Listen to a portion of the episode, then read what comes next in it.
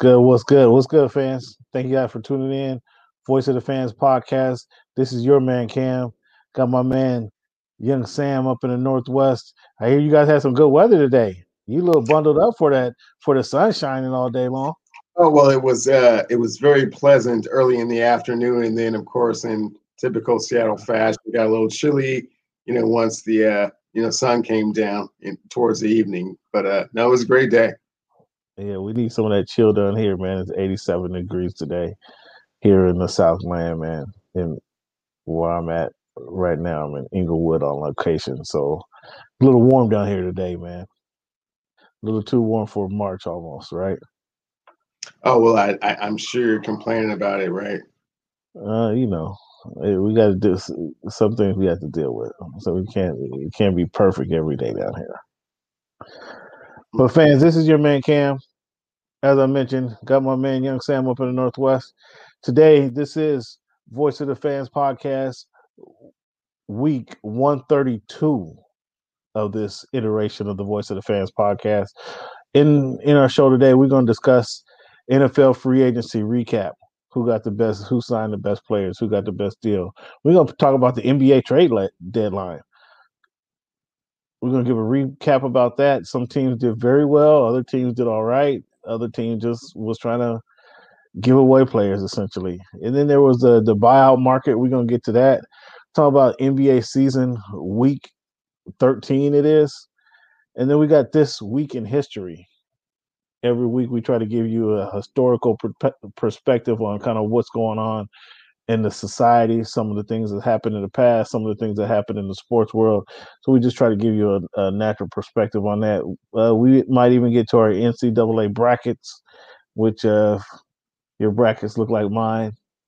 You know, we only got one hope that Gonzaga Bulldogs pull it out. Outside of that, our brackets is crap. I uh, want to give a shout out to all those listening to the podcast on iHeartRadio, TuneIn, Spotify, Apple Podcasts, Google Podcasts.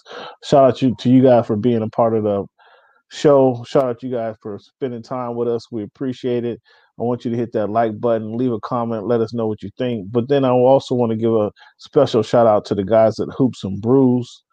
Uh, my guys, Clickbait A and B, um, Clickbait One and Two. They know who they are. I want to shout out to you guys. Thank you guys for uh, giving us a platform, adding us on your platform, I should say, and bringing it, bringing us along. I appreciate your help, all the technical uh, savvy that you guys did, all the promotional savvy that you guys helped us with. I appreciate it. So, Hoops and Brews, make sure you check them out on YouTube. Obviously, you can see this on Voice of the Fans on YouTube. We link. We're going to share a link on Facebook, Twitter. Facebook group is Voice of the Fans. Twitter is what's good in sport. That's my Twitter. What's your Twitter handle, Mr. Cleveland? My Twitter handle is at Clevey Wonder, and my Instagram is uh, Cleavon Steel.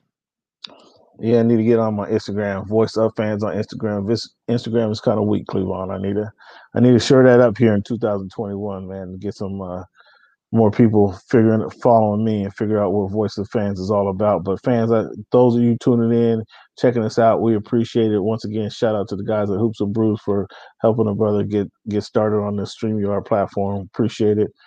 But each and every week we're going to be here. We got segments upon segments. If you want to go back you can listen to it on the podcast on any podcast forum. You can check out some of our past shows where we got a lot of nfl heavy topics NBA heavy topics. We're gonna touch on some boxing. We very little bit of Major League Baseball, um, but it's a lot of NFL, NBA for the most part. And then, you know, you guys can hear how wrong Cleveland Cleveland is, and how I hope you got his notebook out um, amongst all the things we've seen back there in the shrine. I hope your notebook is out and your pen is fresh because uh, he needs to be taking notes every day, fans. Negative. So once again, shout out to everybody. Let's uh Cleveland, let's get going. As we do each and every week, man, we talk about the numbers. It is March 31, 2021. The year's just rolling by. It is week 132. So Cleveland, when we talk about the numbers today, it's uh oddly enough, we kind of touched on this last week, but just the way things follow, uh things fall on the calendar. We're talking about the number 31 once again. Um, we both agree Dave Winfield is probably the best to ever award, but when you think of who comes to your mind first, or in second in this case, uh, number 31, who's a couple guys that uh, come to your mind after the list we gave last week? Well, lately, uh, Cam, it's been the Reg, uh, watching all this NCAA hoop and seeing all these uh, commercials of Reggie Miller. remember what a, a, a, stone cold assassin he was, uh, you know, burying the Knicks time and time again over there in Indiana. So uh, Reg has been coming to mind as of late. Okay. Um, you know, one guy I thought uh, I left Seattle and went down to Georgia, southeast coast of Georgia, and um, that was in '91, right about the time that the Atlanta Braves kind of got there. You, it's hard to call them a dynasty with one championship, but Greg Maddux played there for a bunch of years, buddy, and he was just kind of unhittable for a long time, for about nine years with the Braves. Uh, he was unhittable, so saw a lot of Greg Maddux and what he can do on the baseball field. So he come to my mind first when I think of the number 31. Cleveland, when you think of the number 32, you can go a lot of different ways with this number here. Uh, as I as I think about it, and I just, just talking out loud, there's a couple guys that left off my list. Um, but number 32, who do you have?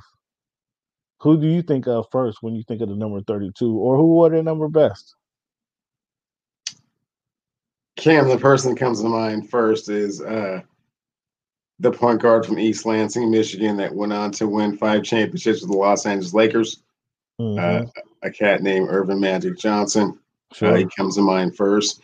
Perhaps he wore it best. I think the only argument with that is uh, perhaps Jim Brown. Some say the greatest football player of all time. Yeah, those are the two that I, I, I for whatever reason, is not not on my list. Um, when I think of the number thirty-two, when I think of the number thirty-two, first guy that comes on my mind is John L. Williams. Now you might know he might be a little bit be, uh, be a little bit before your time.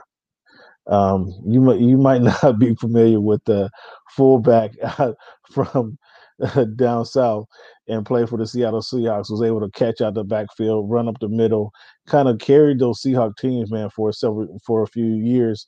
And um, you know, oddly enough, I, I met him one time, and and I was told my football coach told me my game was a lot like his, and I, I, I took that as an insult actually. But then I had to sit back and watch him play a couple a couple seasons more, and I appreciated his game. Uh, but John L. Williams is uh, somebody kind of near and dear to my heart.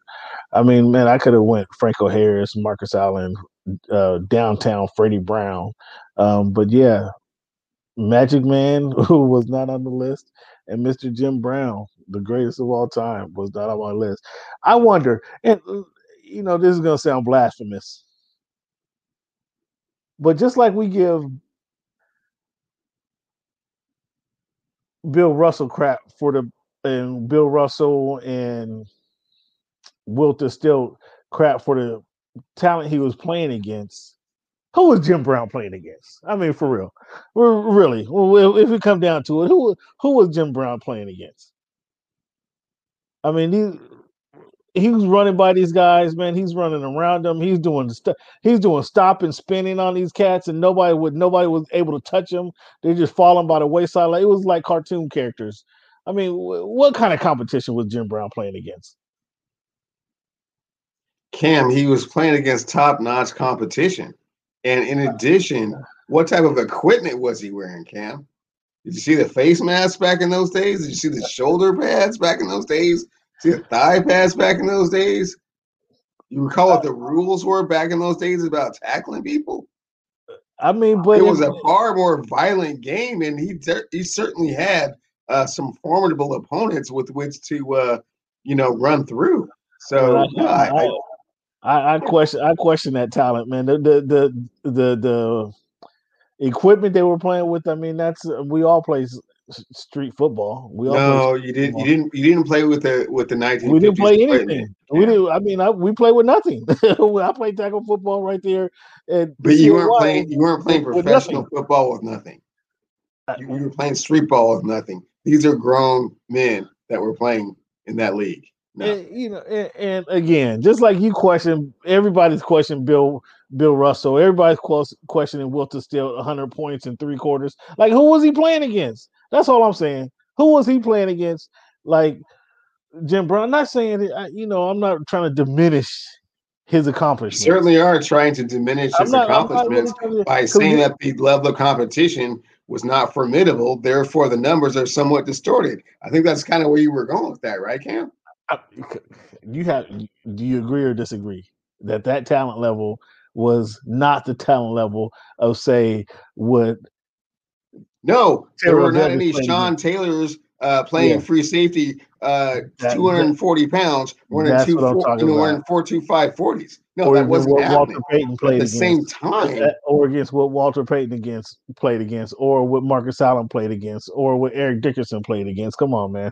Let's just let's you know let's call it what it is. That's the true. Voice of the, but it was, voice it, of the fans. Still, like it, it was still accomplished. Very so, much so. I'm really not. Yeah, I'm just. I'm just. I, I don't I'm know. Just, I'm I do not know if he was quite the anomaly for the time that you're trying to make him out to seem. I think that he was just, uh, you know, one of the greatest of all time. And well, I will I mean, this, this, is gonna come, this is going to come up actually later on in the show. I mean, in fact, right away, it's going to come right back up because uh, now that we know, we might as well get into it. The NFL has extended their season to now 17 games. And one of the, as kind of an NFL purist, we know Jim Brown did what he did in 14 games, or was it 12 games? Did he do 12 or 14? It's 14. And so now players have three more, three more games to kind of get to his rushing record. They have um, uh, per season. I'm talking about.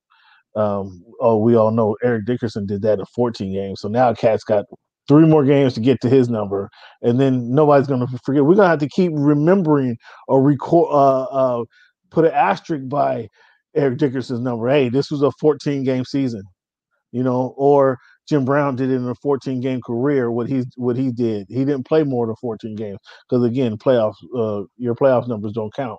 So, what are your what are your thoughts on the NFL going to the um, 17 game regular season? Um, it kind of makes sense now that they added the extra team in the bye. In, in one aspect, I mean, more football can't be bad. Uh, uh, I'm a big football fan, so more football can't be bad.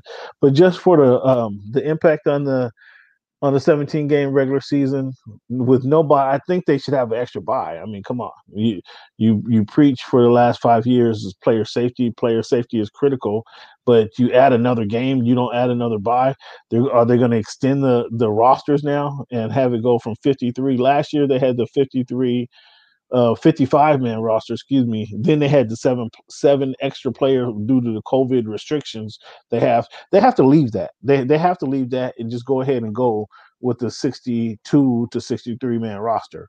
Or add a, add a few more players and just make it a 65 man roster um if you're extending the games. I would. It, it, was bountied around. Uh, first, I want to know kind of what you think about that, but then I want you to kind of think about this at the same time it was the thought was bounty, uh, bouncing around last year. Should the players be limited to 16 games and the team play 17 games? So that means there had to be some strategy there. Do, what games do your offenses, your starting offensive line, not play? Um, do you have do you play two uh, two tackles in your center and then switch out your guards for a particular game and then switch out your tackles and center in the next game? Do which games do your starting wide receivers play and versus which what game do they sit out? So every player on the every player needs to sit out one game, so they only play 16 games. And be kind of tough to monitor, but I'm sure the, the league that'd be easy enough, simple enough to do. This guy's only played 15 games. He can play, you know, um, another game this season. But what's your thoughts on that? The impact of the 17 game season? Do you think players should be limited limited to playing 16 games and the teams play 17 games? Give me your thoughts, Cleveland. Uh, the limiting the amount of games the players play is absolutely ridiculous because whatever a team would do would just not play any of their starters in the first game and then just play them for you know the rest of the games. They they want they want to do as well as they can. So um, yeah, that strategy doesn't make any sense whatsoever, and that philosophy doesn't make any sense What? whatsoever. Haven't haven't you told me for haven't you told me for the last six seven years uh, that player safety is critical? Haven't you? It me that? absolutely, it absolutely is. But what I'm So, saying so is, we're, for- we're putting in a from- structure. We're putting in a no, structure no, that, that's that not what I'm saying. From a, from a competitive perspective, all of the teams would do the exact same thing, and they would hold all of their star players out the first game to ensure that those players could play 16 straight games. That's So what they would do. So, so That Bill, would be the strategy. Bill, Bill Belichick wouldn't put start his players in the first game while everybody else is resting their players. Start the players so he gets off to a one and zero start, and then find that uh, lowland season when they're playing somebody like um, who who would they play? The Seattle Seahawks, and then put all their starters in the Seattle Seahawks to go ahead and let Seattle try to get a free W that that week. I mean, No, he would not. He would want he would want his he would want his best team out on the field at all times. And so that meant missing the first game, and it would be that game. I don't think that he would necessarily strategically pick a game to not play all of his starters because you never know what's going to happen as the season continues to progress. I mean, you have less control over what's going to happen. So he would hold his players the first game. Okay. All right. Um impact on the impact on the 17 game or impact on the NFL implementing the 17 game regular season. Your thoughts? You you good with that? You cool with that? Sound like you're cool with it. Um, I've never really been all that okay with it. I think it's very dangerous. Um, with regards to your your previous question, yeah, the records are going to have to be uh, re reevaluated um, with 17 game seasons. Um, what players are going to be able to do? I think a lot of the uh, current, uh, you know, benchmarks are going to be somewhat, um, you know, absentee. I mean, they're, they're just they're certainly not going to be the exact same that they were. They're not going to have the same magnitude that they did before. Um, with players coming in, I mean, you know, the five thousand yards is not going to be that big of a deal. The two thousand hell, yards, it hell, may hell, fall, it may fall sooner than we think. The uh, you know, A thousand yards, a thousand yards, a thousand yards for a season is going to be like if you're not getting a thousand yards a season, like we can't even we can't even talk about signing you next season. Yeah, that's, that's no longer going to be the benchmark as far as you know. You're you're you're very good. Uh, you know, you know, toting the rock. It's going to be more like twelve hundred yards. Well, it already should be like 1,200 yards. It should probably should be more like 1,500 yards if you're really talking about it. Like Well, that's a- that's a- that's a little bit different. But as far as a serviceable running back, you know, that you know, is establishing a sustainable running game, that that still is probably about a thousand yards. You know, you, you can use that as a barometer, but if you're going to 17 games, yeah, no, that's not gonna. You have to throw all those. You're gonna have to, uh, you know, move them up a little bit. Yeah, And when yeah, it comes yeah. to, and when it comes to Hall of Fame, you have to do the same thing. You have to reevaluate exactly what all those numbers mean. I mean, so so 2,000 yards. If you if you're able to do 2,000 yards in back to back seasons, um, you, that that should be good in your book still, right? The 2,000 yards back to back season is still very Oh, impressive. All right, all right, Yeah. all right. Yeah, just want to make sure. Um, If and when that happens, of course. Yeah, it, it's gonna be it, it's gonna be um, it- it's gonna be weird to kind of judge that. That's something uh, us old farts are gonna have to kind of recall, could continuously recall, because I can see in two seasons somebody rushes for 2,200 yards, and they do it in 17 games. These young Falcons, he's gonna be the greatest ever. Like, dude, come on, man. There, there's extra games that that he's been afforded, and the the lax rules, etc that ha- has uh, helped him uh, achieve these numbers. Um, I'm surprised they didn't add the extra bye. That really, that, that that's really perplexing to me. Why why there's no bye and an extra bye added in there? That's it's- really it's hard. It's hard on the scheduling, Cam. I mean, they're they're they're trying to cram as much in as is humanly possible, and they think that they're doing all of us a favor by not playing that um, additional preseason game and just kicking it off a little bit sooner. Of course, if they were really truly worried about player safety, of course, an extra bye would would be uh, in the you know collective bargaining agreement, and you know an ex- an extended roster. I mean, you're playing an extra game. I mean, people are going to. Yeah, it's in the roster. It's in the roster. Is going to have to. I mean, that's not even within question. I mean, they they uh, we're going to have to keep an eye on that, but that's not even in question. So, what going into last season? Excuse me, last season when they had no preseason games, that kind of accelerated this idea because prior to that they were thinking going 18 games and two preseason games um but i think that would that was too soon to kind of force that upon everybody but i remember that was the talk prior to covid i think so that was two seasons ago prior to covid the conversation was I mean, I remember asking coaches specifically, "Do you need four preseason games to determine who's ready to go?" And the thought is, no, you don't. But the thought was maybe they go to 18 game regular season, two preseason games, and that give your your guys, your starters, enough time to get kind of get some contact under their body, and then you evaluate these uh, rookies and and undrafted free agents in lifetime and some lifetime action in those you know game and a half essentially.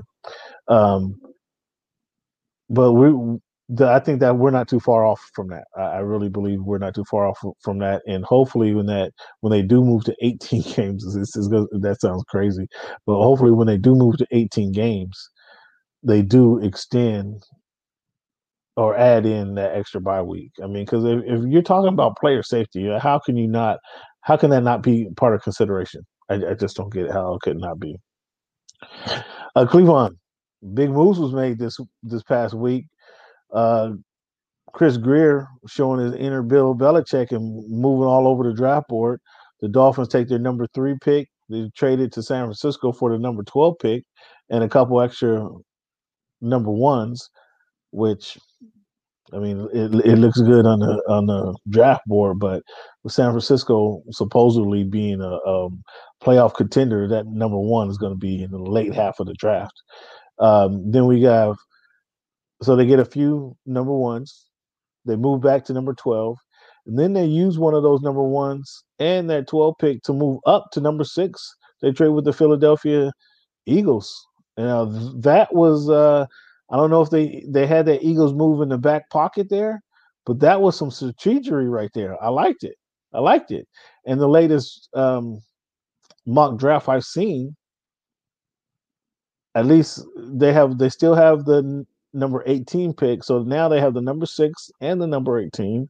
I told you last week it's tool time. So we, we're not looking at a quarter. We don't need a quarterback. We don't we don't need um we don't need Wilson, Zach Wilson out of um BYU. We don't need Trey Lance. We don't need Mac Jones. We don't need Justin. We don't need those guys. We got we got our guy in Tua Tagovailoa. We ready to go. We all in. We don't need none of these guys. Okay, so we're looking at I don't know if you know. I don't know if you watch any of the pre-draft or what is it, the uh, pro days today, um, or just in general. But uh, uh, six six foot, three three and an eighth. I don't know how they get the three and an eighth in there, but two hundred and twelve pound runs a four three eight 40 today, Mister out of LSU, Baton Rouge. Yeah, Ja'Marr Chase is on his way to South Beach. I think he's already doing some house shopping today. So I think I think I saw him doing some house shopping today with my man, Mister 305. um, Solo D. So, what do you think about the Dolphins moving around their machinations to still put themselves in a position to get one of the top receivers on the draft board? You know, it's very curious, Cam. I kind of feel like they have just uh, shredded their way out of greatness. You know, they had a chance to get the uh, the old lineman from Oregon. Uh, they moved down to get a receiver. Uh, you know, got we some more picks three, for the future. We, we drafted three old linemen to get year. some more picks in the future, which is always a good thing. Don't get me wrong. However, we got we got three old linemen receiver, last year. Come on. The receiver you guys are going to be going for is not the guy from LSU. Oh, it's on, the other out. guy. No. It's the Heisman Trophy winner from the University of Alabama from no, Tuscaloosa. He he's gonna be what gone. was his name again? Cam. He's gonna be gone. He, he's gonna be. Oh gone. no, he's not going to be DeVonta, gone. You guys DeVonta are Smith. Pick. DeVonta Smith. I think he's going to DeVonta Atlanta. Smith. Yeah, no, he's not going think, to be I gone. He's going to Atlanta, and that's who you're going to pick because it's going to be oh, a great tandem. A great. A great man. with uh, Here you we're go. talking about Lord. They they already have chemistry. They already have Oh, familiarity with one another. He- he- That's folks, who it he's- he's that hate- you guys are going to pick. he's hating on You guys are going to pass on Chase He, he, he's hating the on the chase. and move on to this what feels good. That's just what they do down there in South. No, well, we do we It's do a lot be the. Heisman Trophy winner. It's We not, do a lot of what it's not, it's not going to be Chase, perhaps the best receiver in the draft. It's we, going we to be do a lot of feel good. You you got that part correct, but it's going to be what what is knowledgeable and what makes most sense. And that's go to go get the baddest receiver because he sat out. He sat out last season. You know he was he was concerned about Heisman Trophy winner from Alabama. He, he sat about he sat out concerned about the the COVID and how that Heisman was going winner from how Alabama. that was going to impact his, his college career. He didn't want was his, going to be quite he didn't want his game to sl- he didn't want his stock to slip a little bit. No, Tua's going to be throwing to Ja'Marr Chase. You know The, Hei- the damn well that- Heisman Trophy winner is going to go really well into a time down there in the 305. again. He's he's he's going to be Personality gone. issues with uh, Chase. Uh, he's yeah, I heard he's he's down there at. LSU is doing bad things. That's what I heard. Well, I, I I- I heard I did hear a, a AB comparison. Heard, heard, heard uh, Odell Beckham Jr. gave him a bunch of cash. They went out. They went wilding with some strip clubs. Man, he ain't no good. That's that's the influence. Character issues. That's Character the influence we issues. see. But we drafted it. Adverse the Heisman Trophy winner. No, listen, listen, listen. had no listen. character L- issues. Listen, listen, listen. See, we had good luck drafting LSU wide receivers. We made a bad decision, and I don't know. I can't blame Chris Grier for this. Whoever's dumb ass idea was to let Juice go to Cleveland. Whoever's dumb idea that was, you you can't let your the best receiver who played on your team in the last 20 years, you can't just give him not sign him. You can't just not sign him. And that's what they did. So we had good luck. We we need to make amends for letting one LSU wide receiver go get out of get out of our um, locker room. And we're just gonna sign the next best thing. That's what we're doing. Good. I like what the Dolphins did again, making some machinations, move from number three because we can still get that same guy back in a, a couple picks later. We're not gonna have to pay him the big bucks at number three. We pay, you know, we pay him pretty good money, but he ain't making the big bucks that number three makes. And then we get a couple of first rounders that we can play with. Um, so and we still have the number 18. The number 18, again, the mock draft I seen that has them drive, drafting some edge rusher out of Michigan. Come on, go go ahead with that. We need a running back. They need a running back. If they don't get a running back in this draft, I'm heading downtown. I'm knocking on Chris Chris Grier's door personally next week, or excuse me, the week after the draft. Damn, What- they have the two running on? backs. A running back You- is not necessarily a need. You stop. You stop it. Again, you're from the Northwest. I know. And, and They have Myles Gaskin and Salvon Ahmed. Running back is not is not a need Scat back. position right now. Scat back, they're number three. Both of those guys are number three, and they um Ahmed moved into my number two position. He he can get some split. He can split carry. They can split carries between two and three. I need a bell cow. Neither one of those are bell cow backs. Neither one of them. So that's what we're doing here. The Dolphins. What do you think about the Dolphins moving moving around? I think it's great that they got uh, additional assets to build on the future.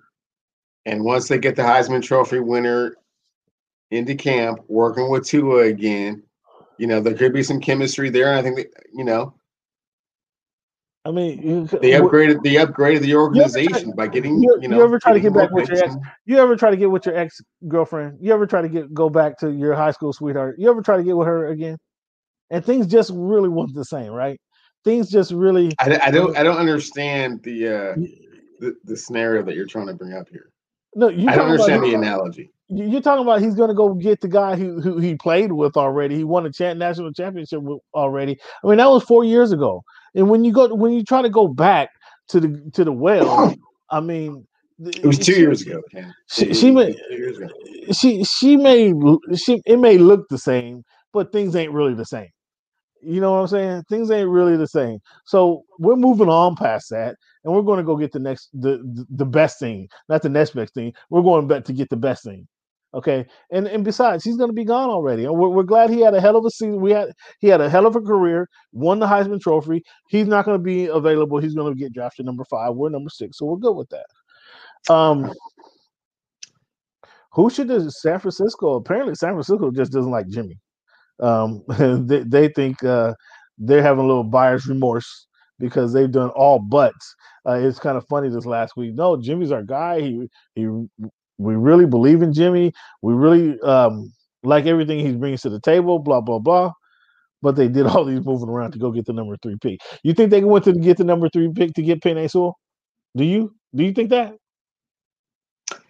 I don't, Cam, and I yeah, think and that unfortunately, I, think that unfortunately, for, I don't think anybody else thinks that. there are durability issues. I think that when he's on the field and he's healthy, they are extremely happy with his productivity. I think that that thing that they're worried about is, yeah, I don't want to, you know, have my starting quarterback playing eight to nine games a season. It's just not enough. It's not sustainable. So if they want to, you know, go in a different direction, it's it's very much justifiable. Um, and Jimmy G will have every opportunity to beat that guy out. And if he's healthy, he will because he's a better quarterback. I mean, he should he should beat out a rookie. I mean, whoever that rookie is, he should be off the rookie. That's number that's first and foremost. And just if he, you know, if he, I, I doubt he's to uh, think he's he man and kind of cut and come back inbounds and kind of rip up his knee once again. I doubt he's to do that. But if he's uh, on a date and you know the the his porn star girlfriend throws a glass at him and hey Cam, come on now, hey, splits Cam, his finger in half. You know why you get all into his personal life about his health? have, the, the, two have no correlation whatsoever. I mean, no, you, hey, man. You, you didn't hear what come I said. You, you didn't let me finish. You know, it, it, okay, I'll put it like this: if if one of his volatile girlfriends, you know, throws a glass at him and happens to split his split his index finger in half, and he needs a couple stitches and he's out for some weeks, that's another way he might lose his job. You know, we, we don't know what kind of background she might be in, but you mm-hmm. know, eh, we know J- Jimmy likes to. Uh, the ones everybody can see. he likes to that, let everybody has who has a Cam, lot of that was that was that one time he learned his lessons. Oh my gosh, I can't believe everybody found out about that. Let me tone that down. And he moved wait, on from wait, that. Wait, wait, wait, wait, wait. Wow. Wait, wait, wait, wait, wait. Time, time out. Time, time out, fans. Time out, fans. Here we go. You think Jimmy he backtracked from that? Is that what you're telling me? You think Jimmy goes to the goes to the pinnacle of, of what can be done and what everybody sees that can be done? You think he backtracks from that and go gets a, uh, you know the girl out of private school? That's what you're telling he under, me. He understood the ramifications of of being in the spotlight and being the quarterback. Oh man, franchise face of the organization you know, he understood that, you know, he has a little bit more responsibility and, you know, he has to make his choices a little bit wiser. Man, all that means is he's having private dinners at home. That's all. Again, again, Cam, why, why are you all in this man's business? And what does his private life have to do with his ability on the field, Cam? No, talking about who's going to be the starting quarterback for the San Francisco 49ers. You're right. It, it, it really doesn't. But if your bosses see that as a problem, and you're in your um, they don't see that. If he is excellent. healthy. He will be the starting quarterback next year. If the thing is, the that's, franchise that's the healthy. The organization has decided they're not 100% sure that he will be healthy and can maintain his health. So that's why they're making this move. Okay. Okay. Um, he went to the so, Super Bowl just two years ago, Cam, with the same quarterback. So is so so. Let me tell you this. This is kind of I had this conversation with um, a reporter who's been in the game for quite a years, uh, quite a few years, and we he I, I can't go so far to say he's a quarterback guru. I'm not going to give him that credit. I'm not even going to mention his name, but I'm not going to go that far to say he's a guru. But I know he likes quarterbacks, and I like to hear him talk about specific quarterbacks. And the conversations are, are, are fairly interesting. Like we had, he was a big he was a big Tua fan, and so I obviously you know, was uh, wavering last season before I was all in. This in this off season, I'm all in on Tua now. Mm, so but sure. Eh, I'm I'm I'm all in. So, so he's he's a big Tua fan, and so we had a lot of discussions around this. But what he tells me is the reason that it comes down to San Francisco wanting to move on for Jimmy G. It comes down to literally two plays, literally two plays. That's it his health is health is without all health issues aside, you need to be healthy to play the game. But it comes down to two plays. You can remember one of them was in the Super Bowl where he overthrew um, shit. What was the receiver's name? Who went to India? Who went to he went to the Saints last year. Uh, Emmanuel Sanders. He overthrew Emmanuel Sanders. Had had he completed that, they would have went up in the Super Bowl on, on the Chiefs, right? San Francisco would have went up on the Chiefs. A play in that same drive, there was a play that um, the coach called that had the tight end Kittle's open over the middle for a first down. It was not in the same drive in that same game. The previous drive, there was a play that had Kittle's open over the middle. The third down play he elected to throw to Sanders because he didn't trust that that play would be open, and uh, the coach almost yanked him in that game. But no, you got to stay with him. This is the guy that brought us to us. And then the next play that he overthrew Emmanuel Sanders was like the straw that broke the camel's back. Not only not only did they not complete the pass and then go take the lead late in the fourth quarter of the Super Bowl, but he just missed on a play uh, a series earlier that had we completed that drive, you know, Kansas City doesn't get the ball and they don't go down and score on us, forcing us to have to um, score in the game again in the fourth quarter. So it was that.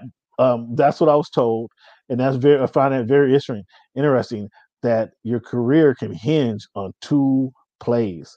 His career with the San Francisco San Francisco 49ers really hinges on two plays. Not completing those two plays he's been on the blocks for. I mean, last year didn't matter because they kind of um, the whole team wasn't the whole team was in the Super Bowl um, funk. But now this year, that's why they're dr- looking to draft a quarterback because of two funky plays, man. That's that's I kind of unbelievable.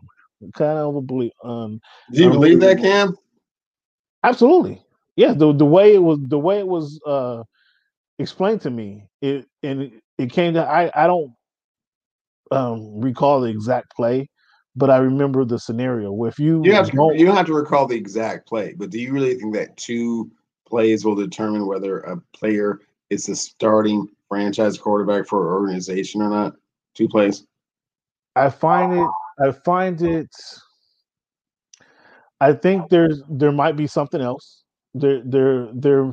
Those two plays were kind of the straw that broke the camel's back but there's kind of something else in there where they're really not either they they have doubts already or they're not feeling the guy either one of the two and it came down to those i think they're just not feeling the guy man. Don't put it on those two plays like that's the reason. Well uh, uh, that's what I'm saying. they moved up to the number three pick in the draft. I don't think this is comes out of those that two was plays. that was the straw that, they, yeah, that, that was the straw that broke camel's back that's why they're not feeling him because he couldn't he couldn't complete the two plays that's what I. That's what the whole. We had about a thirty-five minute conversation based around why he's a why this situation is what it is. So do I do I believe that? Yes, I believe. Yes, I believe that. If you and have reliable sources it, that go with that, I would it, say, wow, comes, it comes. That's extremely it comes unfortunate that that's why like, it. It's but no, but, this, but to your point, to your point, if those two plays if you're really not feeling the guy and it comes down to those two plays, that's a bigger story, right? That becomes now the the bigger issue. But obviously, he, he can't be your guy. Like he can't he can't be your guy, and then these two plays really says, oh, he's not the guy no more, right? Right. He, he, he there was already something there. You follow what I'm saying? There there's already something there. So yes, when it comes down to now you can't you don't complete these two plays, and maybe they worked on this third down play for five weeks. You know the way play coaches set plays up because in that particular game, you remember he overthrew um, Emmanuel Sanders right by seven yards. If they complete that pass, there's four minutes to go in the game the the uh, Niners go up by four points. If they complete that pass, they're they take the lead late in the Super Bowl. Like that's huge, right? And he he doesn't complete the pass. But if you just move forward and maybe that the the third down play was even worse because if you convert on the third down, now we can keep get back to our running game, and then we're not put in that position where we have to hit that big that big bomb right? It doesn't come down to that play. So maybe the third down play was even bigger than that. But then again, you're to your point, there has to be something else. Because if he's our guy, we hey man, come on. These these two plays stick should stick in your head. We can't make these two plays. We can't have it come down to two plays like that again. But now if he's not really your guy, then dude, now okay, come on, man. As soon as we can, and it just so happened they stunk it up last year that they able to get the number 12 pick and then they're able to make these moves. But that um that being aside, who would you like,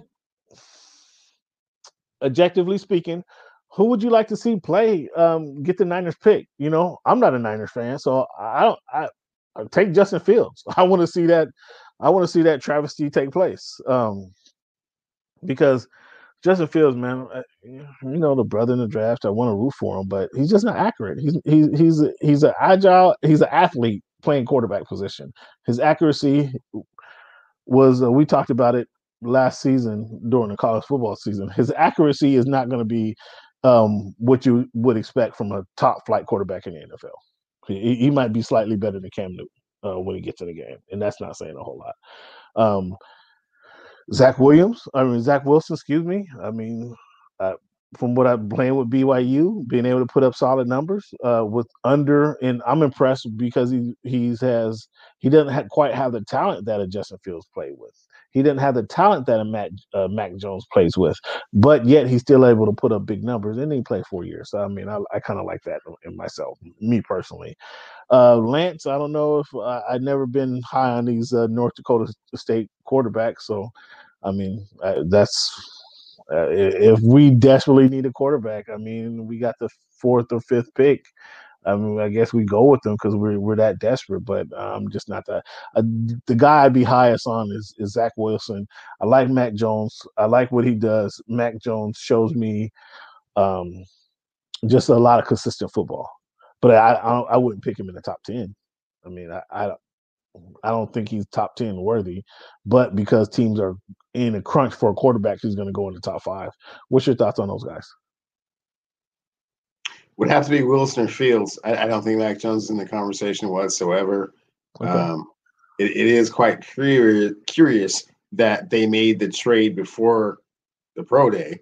So they kind of were already all in with regards to getting a quarterback at the number three spot, like you're saying.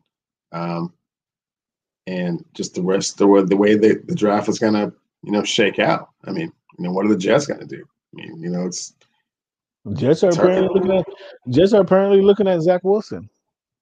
Okay, and, so I mean, is, is the Darnold experiment over? Apparently so. But well, t- we're gonna talk about that a little later, man. They're trying to they're trying to get Darnold to back with the USC, a former USC head coach. At any rate, like like I was saying before, before you got, all, before you got all nonsensical on me. What I, what I was trying to what I was trying to go with, Cameron. What I was trying to go with before you got all crazy and stupid on me is that they pretty much are all in with Don't either Wilson or Fields, and they decided that that was one of the cornerbacks that they were going to take. Like you say, I think Wilson's a little bit more uh, reliable with regards to accuracy than Fields is, but Fields ran ran a four four three. I mean, that's well, that that's do, impressive. That doesn't do anything when it's third and seven. That third that four four three does nothing for me. Well, at third and seven, when the pocket is is, is uh, collapsing upon you, it means that you're able to get I, out and get a first down. I got linebackers in position who run a four five, and they're not a second behind you. They're they're not a step behind you. Okay, they're not chasing you. They're on par with you. Okay, well, apparently you've never seen Russell Wilson or Lamar Jackson play football. Oh, okay, that, I, I don't think Russell ran a four run a, four four. I think that's Russell true. He did it. That's exactly so. what I'm saying. He did not. He ran so like a four seven. So that's more craftiness. That's more craftiness. I don't see that craftiness from Justin Fields. I don't see that. I don't see that from Justin Fields. I don't see that. Me personally, I don't see that. But I'm not. I'm not a quarterback guru. I don't see that. That's what I'm saying. I don't see that. I, I think he's average, I'm, and that's and that's and that's fair because the last what five quarterbacks that come out of Ohio State none of them have panned out, right? Terrell Pryor didn't pan out. Terrell Jones didn't pan out. JT Barrett didn't pan out. Haskins didn't pan out. This is the fifth one, right? Yeah. I, I see your track record and it makes perfect total sense. Yeah. So uh, Zach Wilson again, who did what the Darnold experience is over. They're looking for a home for Darnold. They're looking for a home for Darnold, and for some reason, you you, you guys are trying to put put a wall up around uh, around Lumen Stadium, Lumen Field, and, and Renton. You know, You don't want to hear Darnold's name. You don't want to hear Sam or Donald in the state of Washington for some reason. However, you you can't ignore. I mean, what is it? It's being uh, ignored, Cam. Fight on, being, fight on, fight on. That union runs deep, man. There's a lot of these cats, man, throwing up these fight on. I don't know what the what the peace sign means with fight on, but that's that's what goes happens down there in, in LA, downtown LA. In means USD. nothing, Cam. Cam means nothing. Oh, He's okay. not coming to Seattle. Oh, okay. All right. So so you haven't given that any consideration. I broached that with you Zero. like two weeks ago. I broached that with you like two weeks ago. Yeah, I heard you. And that was it. Yeah, I heard you. Yeah, no, no consideration okay. whatsoever. So, so, so uh, tell tell us now the saga as as Seattle turns. Tell us the, the saga as as the Seahawks turns. Tell us what's going on this week. I mean, you know, I, didn't hear, is, I didn't hear everything, everything is great. Uh, you know, status okay. quo. Uh, perhaps even a little bit better. Um, okay. We were able to, you know, add some pass rushers last week. Uh, oh, oh, where Carlos Carlos Dunlap falls back into our lap again. Chris Carson falls back into our lap again. Extend Tyler Lockett for a little bit. You know, we're just you know putting the band back together, man, and just making another run at this. What what what what's up with KJ Wright? Well, again, one of your own you drafted. Not sure. Not sure. It's up to KJ. It's up to KJ Wright to determine what he wants to do. it's up to KJ. Not for the Hawks. KJ Wright, he's at the facility trying to check, trying to check his swipe his card to get in, and it's not working. I mean, what, yeah, because he has to activate his code. He has to punch I mean, his code what, in. What, what's yeah. going on here? What's, what's going on? He knows on? the code. If he if he wants to punch in a different code, then I mean, you know. What, what do you guys? Yeah, you got talk security. If you want to, you want to punch in the code. That's punch in the code. I was saying he's right he, here. He's swiping his card, and the card's not working. And here we go with the same old. Because we're at a situation you, you dra- where you draft, he has. You draft Frank Clark. Has, you draft Frank Clark, you don't sign him. You you bring in uh, Jadeveon Clowney, you don't sign him. They these guys, these are guys who's produced, who's who's become household names, and the as per we talked about the history with the Niners. Or, or the Ohio State, we just talked about their history. There's the Seattle Seahawks have a history of not paying guys who produce. What is the story behind this? I mean, Tyler Lockett, stand up. They paid Tyler Lockett. I mean, stand up. Hooray, T. Lockett. Rocket Lockett, they paid him. I'm so proud of you guys for actually paying somebody who produced. I'm so proud of you guys. I can't, I can't, I mean, we wanted to get to that. I can't believe they did. I said Tyler Lockett got paid. I was thinking he got traded. Did, did the Steelers sign him? Who, who, did, who did they trade him to? And it's like, oh no, he signed with the Seahawks. So wow. They they went into the they went into the vault there and actually paid one of their guys. I'm impressed. That I'm impressed by that. I'm impressed by that. Why don't you pay somebody on the offensive line? Why don't you pay somebody on the defense? Why don't you pay somebody who's actually produced for you guys and then stop trying just ring around the rosy with different guys who may fill in, who may do the job. You drafted KJ Wright, what in third round? And you drafted in third round, if I'm if I'm not mistaken. Get a guy some money, man. Let him take care of his family. What's what's the deal? Cam, over the last six years, they have given KJ Wright in excess of $50 million. He is more than welcome to come back. He knows the code because of the situation as it is. The key card doesn't work because you haven't committed to putting in your code. So once once he puts in his code, uh-huh. it's all it's all gravy, man. He's good to go and uh, his code that required the, the, code. Here's the code for you to take uh hat, cut your pay in half. That's the code. That, you Cam. Cam, you don't know those numbers. We don't know those numbers. We don't know. Yeah, yeah. There's a reason they're not disclosing them. There's a reason they're there's the reason they're not disclosing these numbers because it's it's because in it's negotiations. Because it's, it's in negotiations. It's shameful. You cannot reveal everything to everyone all mm-hmm. the time. Yeah, it's shameful. That's what that would be my speculation. Because I would love to see KJ Wright back here for another season, and who wouldn't? Another season. KJ Wright has been a oh, warrior we can, for we can bring you in for one more year. We can bring you in for one more year, KJ. That's all we got. Why why not let the get the kid some security? He's pre, he's been he's came in under your camp. He worked. He got came in on a three. I think it was, if I'm not mistaken. Let me see what KJ was brought in. Let me see what eh, KJ's history was. Because if I'm not mistaken, I think KJ was like a third or fourth round draft pick. And so he came in under your draft camp. and then performed well enough to get another contract, right? He pro- he performed well enough to get another contract from you guys. Beautiful. And now, and now that he, he he's saying, okay, you know, I played under these KJ right here.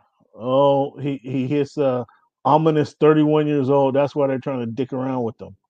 Mm. That's why they that's why they're trying to dick around with them. Hmm. Interesting. So there's been one year out of his one year out of nine years that out of his nine years that he played less than 13 games. One year. So that sounds like he's been pretty consistent, right? Quite durable. He, he's been pretty Yeah. consistent only one year. And now he hits that 31 year mark, and then now they're trying to we can give you one year, KJ. Never we can And give you Cam, one, again, I make hope you- no mistake you- about it. I hope you Make no mistake money. about it. I hope you save Here in money. the 206, we would love to have him back. We understand his value. We understand his leadership. We understand his production on the field. We would Absolutely. love to have him back here. Actually, KJ was a number one draft pick. A number one draft pick. So you're asking a number one draft pick, the number 25 overall, to say, we got one more year for you. Where's the security? The kid's 30 years old. Well, Cam, unfortunately, this is the NFL, and there's not a lot of security. Wow. Wow. So somebody who who's been durable out of nine years, every season he every season there's been one year he played five games three years ago. In his third year in the career, he played 13 games. Other than that, he Yes. plays other than that, he played Unfortunately, that- yes, that is how the than that, NFL he works. played 16 games a year for you guys. Unfortunately, yes. And you said we got NFL one year. We got one year for you, KJ. oh man, Yep. you guys is cold. You guys is cold up there, boy. I tell you what, man. I, I don't guys- think this is. You guys, I don't think this is any different weather. than any other organization, you, know, guys is Cold as, cold as the weather up there. But but you pay you pay Tyler. You pay Tyler to kind of squeak sneak that under the radar there. You pay Tyler so everybody ignores how the mistreatment of their players up there. That- And that's- that's, you know, KJ, let, let, let me just say, to, from all the fans of the 206 and and and Seahawks don't it, organization as well, KJ. we would love to Don't have you buy back here. Don't buy it, KJ. Don't Doors don't- always open. KJ, the door is always open. Oh my goodness, you guys ought to be ashamed of yourself. Shameful. That's what you guys ought to be. Shameful. So you don't want to hear Sam or Darnold in the state of Washington. I mean, who's who's going to be your quarterback next year? Russell Wilson will be the quarterback next year. So I haven't heard any Ciara John Schneider meetings. I hear No, you haven't. I didn't hear anything about that. There's, no, there's nothing to meet about. Oh, so Ciara's not even allowed in the building now? They had their talk. They made Is their that arrangement, is and what everything is good to go from here on out. Mm. Mm. All right. I, I mean, you know when it, you you know when there's no dialogue and things go silent. You know how the you know silence is deafening uh, in a lot of situations. They had an arrangement. Hey, if you need to get someplace, go online, uh, schedule an appointment for the jet for the G4, and you know do your thing. You have six of those. Use them wisely. Oh, oh, so, oh, there's limited access on the G4. Limited for now. Yeah. Li- limited access on the G4. Okay, so that's why she's not calling back. She's like, I got six dates already ready to go. You guys, I need, I need a little bit more to access than that. Okay. Mm, interesting. Okay, all right. So, what do you think about Sammy Watkins signing with the Baltimore Ravens? I don't think anything of that, Cam. Nothing of that. Nothing at all. Super Bowl wide receiver signing with the. There will be no production from Sammy Watkins. From the minute he touched down in Buffalo, he has been nothing but a bust, and he is still a bust. Nothing but a bust. He, sucks.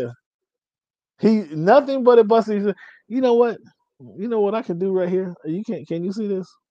Yeah, let me show you something right there. Let me show you something right there. Let me show you something. Since the moment he touched down in Buffalo, huh? Since the moment he touched down in Buffalo, I don't know. Can you read that right there? Can you read that? Can you read? zero. Can you can't you can't read that? Can see nothing. No. It says Sammy Watkins actually.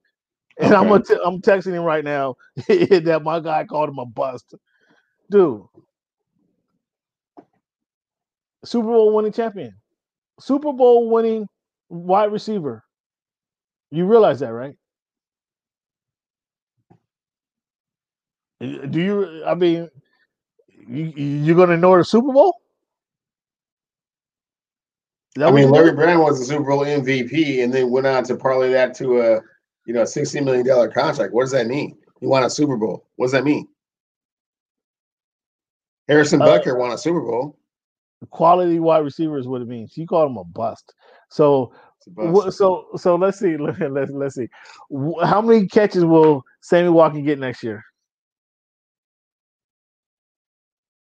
There's a number. In Baltimore. You know, you, you know there's a number. You know there's a number. I, I, want you to say right. You know there's one number I want you to say. Do you go higher or lower? And the way it sounds, you're going under somewhere around here. Let, let let's hear it. What, what's that number? What's that number? Fifty. Fifty. Fifty. Fifty. Fifty. You won't catch fifty passes. Fans, we got. I got him on tape. Fans. Catch, he won't I got him on tape. I, I, got him on tape, fans. We again, this, this is one me. thing that this is one thing that's gonna have to go down on my um, I'm on my stick my sticky notes right here. Fifty passes. I'm putting it down right now. Sammy 50 for Sammy Watkins. Write that down. It will be less than that. Less than 50, 50. for Sammy.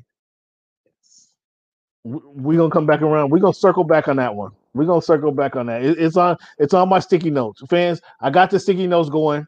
All right, we ain't to the clicker yet, but I got the sticky notes sticky notes going. And again, Cleveland, he needs a lot of education, for he needs a lot of education, folks. And how do you feel about that, Cam? More than 50? Oh, I'm of course, wow. of course, of course, I'm on the other side of that. The crickets, man. I'm so, I'm so sorry. Are we in the woods? it went, it went definitely silent over there. of course, I'm, of course, I'm on the other side hey, of that. Is this, is this Jason Voorhees? of course, I'm on the Crystal Lake, man. It sure was silent. of course, I'm on the other side of that. Him, him, and I. I oh, okay, needed, okay. They needed. They well, needed one. Fans, fans, you heard it. He's written it down. Steve yeah, he got the he got the over. I got the under. We're gonna see how it breaks down. We're gonna see how it breaks and down. If he wants to get down, all Cam has to do is say word. Got that, and I'm right there. Oh, by the way, uh, by the way, fans, we we got a date. It's going down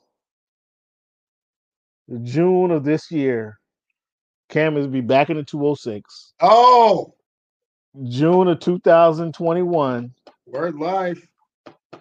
We so we're gonna have to do the show. We're gonna have to do the show live from Daniels. We're gonna have to do the show live from Daniels the middle of June. So we can get one one thing taken care of. With your with your can of uh spaghettios, man. We, we're gonna have to do the show live from Daniels. Oh, wow, that is going to be a sight, ladies and gentlemen. Um, D Jackson to the Rams. What do you think about that move? Oh, back I think, up, back up. I think that I'm so sorry. What'd you say? Back up, back up, back up, back up, back up. Jarran Reed signed with the Chiefs. Jarran Reed wasn't get Jarran wasn't getting them love. Mm-hmm, mm-hmm. Um, we we just talked kind of detailed and chronicled how Seattle does with their players. A defensive tackle who actually makes has a, has had an impact on their team. And I think he had a couple off off the field incidents that give Seattle a kind of an umbrella. If they can say we don't we don't want this bad actor in, on our team, it kind of gives them a, a, shield, if you will. But another guy who's pr- produced gets shown a door. Thoughts of Jarran Reed going to the Kansas City Chiefs? Yeah, he sucked last year. Good riddance. We weren't going to pay him what he thought he was worth. So keep it pushing. The kid's been in the league for ten years, and he he has man, one. He's one of those Alabama dudes. You know how I feel about them Alabama oh, dudes. Sometimes gracious, they, you know they have a they have a short shelf life. Oh my goodness! And he used all of his up. He he used them all up. Okay, all right. D Jackson to the Rams. What what's your thoughts? I think that his hamstring already hurts and that he will be out game two, week two uh, for nine weeks. Come back and week 11 or 12 and play a quarter and a half and miss the rest of the season. So you got him playing three games this year. Three games this season, yes. Wow. I'd be surprised if he's limited to three games. I really would. Why? really Why would. would you be surprised? Okay, he's a specialist. We understand he we understand he's a specialist. We understand he's not an every down wide receiver, right? Mm-hmm. Um, he's coming in there for one reason only. To take up the top off the defense. That's why That's where. in. That's why he comes into every uh, situation that he comes into, but, but he doesn't stay healthy enough to do it. everybody doesn't have Sean That's why he went to Washington. That's why he went to Tampa Bay. Everybody, That's why he went to Philadelphia. That's why Philadelphia initially drafted him. That's When- why he's in uh, Los Angeles. But he Mhm. doesn't say healthy enough to do that.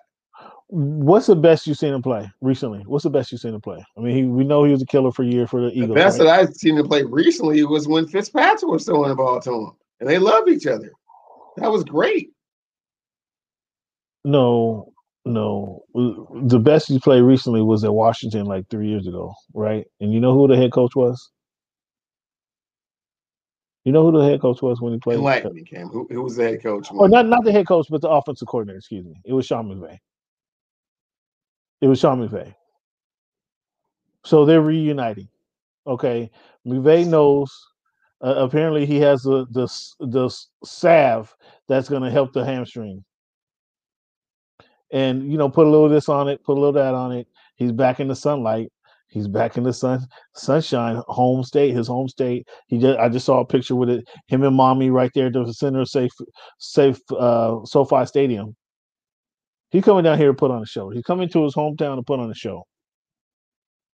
And I'd be surprised if they only get three games out of him.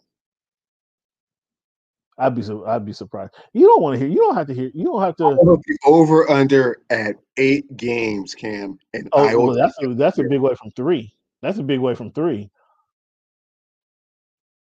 So how many do you think he's to play? I was got- being facetious with the three. I mean, obviously he's a professional and he's coming into camp. Hopefully he's got 17, se- yeah, 17 games. Like you games said, he's season. back in his home state. And like you said, the weather's really good out there. I'm putting it at eight games. Over under. Oh, he plays over, over, Over? Over Over. eight games? over. Is this a sticky note? Is this do, did this That's, go a, to the that's a sticky? sticky note. Did this go to the stickies? Okay. That goes to the stickies. Do I need my own sticky? Because I know how you be pencil whipping me, Cam. Putting it right now. Over under. Eight games. Yeah. For D Jackson.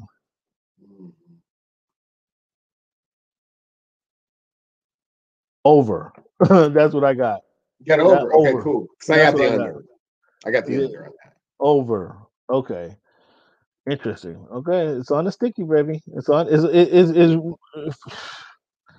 The fan. This is what this is what I'm talking about. The education that Cleveland needs right here. And and now, now that we live, now that we live, Now that we're live. Now that we live, he can't. He can't go. So- he can't hide It's so it's so beautiful, fans. You get to you get to see how this whole thing unfolds, and then the backtrack is even funnier. Just saying. Cleveland, you're bananas, bro. You are bananas, bro. That's all I got to say. That's all I got to say. Um, so let me let, let's move on here. Let's move on here. Cleveland, I'm I don't know why I can't put it on you. I'm trying to put it on you. Let the fans see this. Uh, it's it's all on you now. This is the, this guy needs the education, fans. Um, here we go, DJ. We just, best available free agent. Best available free agent. You wouldn't believe.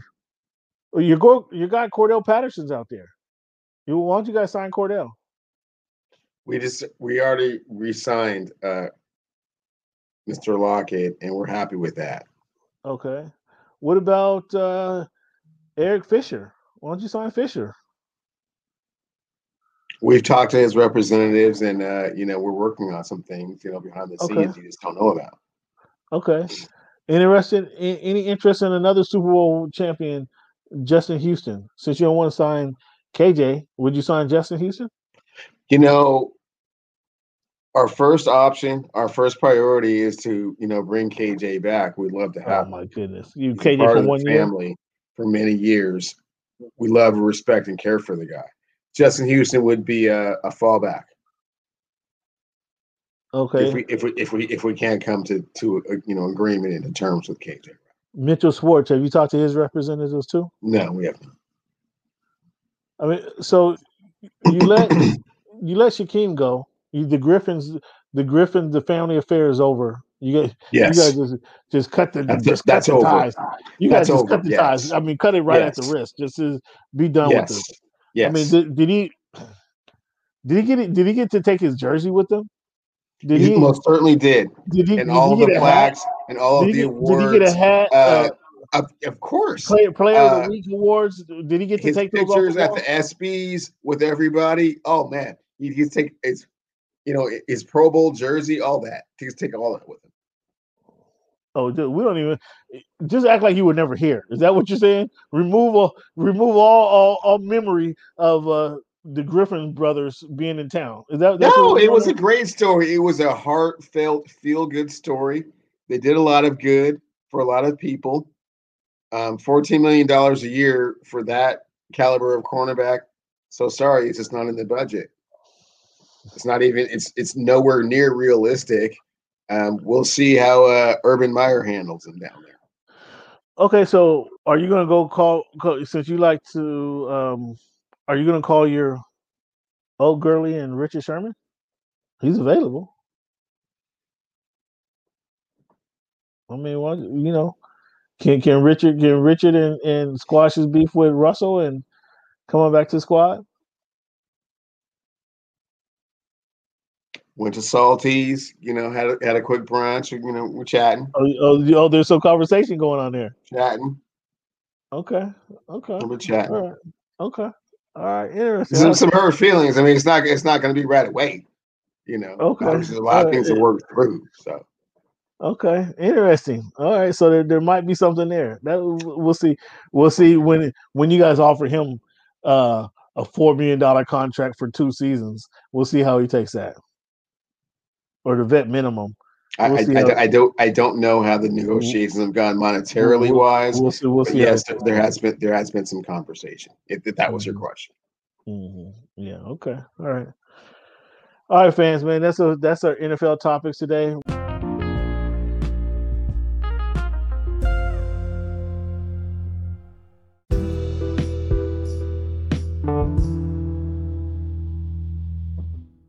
Gonna move on to the NBA topics um, and see what the what Mr. Sticky Notes wants to talk about in regards to the NBA because I know I got some discussions. Oh well, Uh, can't wait. I'd like to know, first of all, we had the trade deadline. You know, we, we touched on it last week, the trade deadline. So a week later, what's the most impact? Well, first of all, let me back up.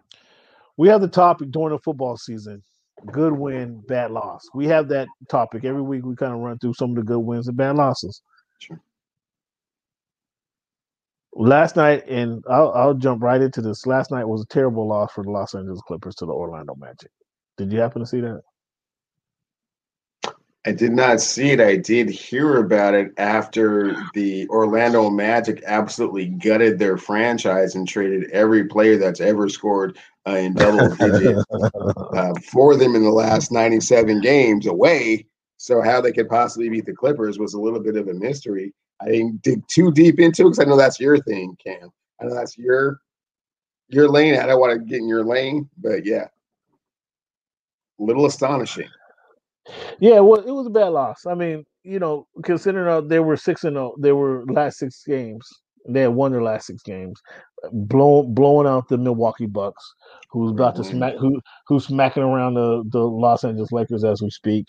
Um, blew them out a couple nights ago. The 76ers, although they were out and beat without Embiid, smacked them around a couple nights a Mhm. couple nights ago. So they Sure. they've had some uh, critical wins, and I think it was a a a matter of um overlooking the Magic. And they then they were down. Paul George didn't play. Marcus Morris didn't play. Our new free agent pickup, our new uh, acquisition, um, trade acquisition. Rajon Rondo didn't play. Um, Mhm. Who else? Serge Ibaka did. Serge Ibaka didn't play. Patrick Serge. No Serge. no, no Serge. Um, you know, he, he Serge is Serge likes to get in at his at, at his place in the pool. Serge likes to do his thing in the pool with the hookah. So I, I don't know. The hookah obviously hasn't been treating him well. What, what about uh, what about uh, Batum? Bonjour. Batum had his season high in Bonjour. 11 rebounds. He, he he had his 11 high in, in uh uh rebounds last night. He had 10 rebounds. That was a, that was a season high. Um, I mean they're, they're they're counting on guys like uh Luke Kennard, um, who did, you know, Luke Kennard had a net uh probably had a, a- his season or it was his season best a couple nights ago, but last night- Zubac or Zubac was he there? oh Zubac another double double. Uh, I think Zubac is 10 and 10. Uh 10 and 10. 10 and again, 10. 10 and well, 10. No, excuse me. He had a, it was a double double. I think it was more like 13 and 14, but it was a double double. Um, they had Terrence Mann. Terrence Mann kind of stuck it up. It wasn't the performance that Terrence Mann has been having over the last six weeks, but Mm. it, it was a tough loss. No, no ifs, ands, or buts about it. But in consideration, I think it was a tr- uh, kind of a trap game because they got the Nuggets coming up tomorrow. Now, if they lose it to the Nuggets, that raised, you know, now you're um, now you lost back to back games. They've only done that three times this season in 40, what is it, 40 plus games. They only lost back to back games three times. So if they do that again, that draws a bigger red flag. But I expect uh, Paul George to play tomorrow. Um, I expect them to have at least Marcus Morris back if we don't see Patrick Beverley and Serge. So I, I expect more of a complete roster that they're playing with tomorrow. So we got to see what's up with that. But I didn't want to go go on in this NBA conversation and not bring up their atrocious loss to the Magic, which it was. It was atrocious. I no ifs ands or buts about that. It was atrocious loss. Gotcha. Um, but I but I want to bring that up and kind of explain why that was somewhat understandable because they were they're not full. It wasn't a full roster there. Not full strength. It, it Not was full there was not not a full strength, and then they had some kind of good wins over the last few weeks to kind of let you know that they are serious about what's going on. Um, but a week later, though, tell me which were the most impactful trades that you've seen. I don't know if it's a trade so much, Cam, as the uh, the acquisition of Andre Drummond to the Los Angeles Lakers. That's been the most impactful.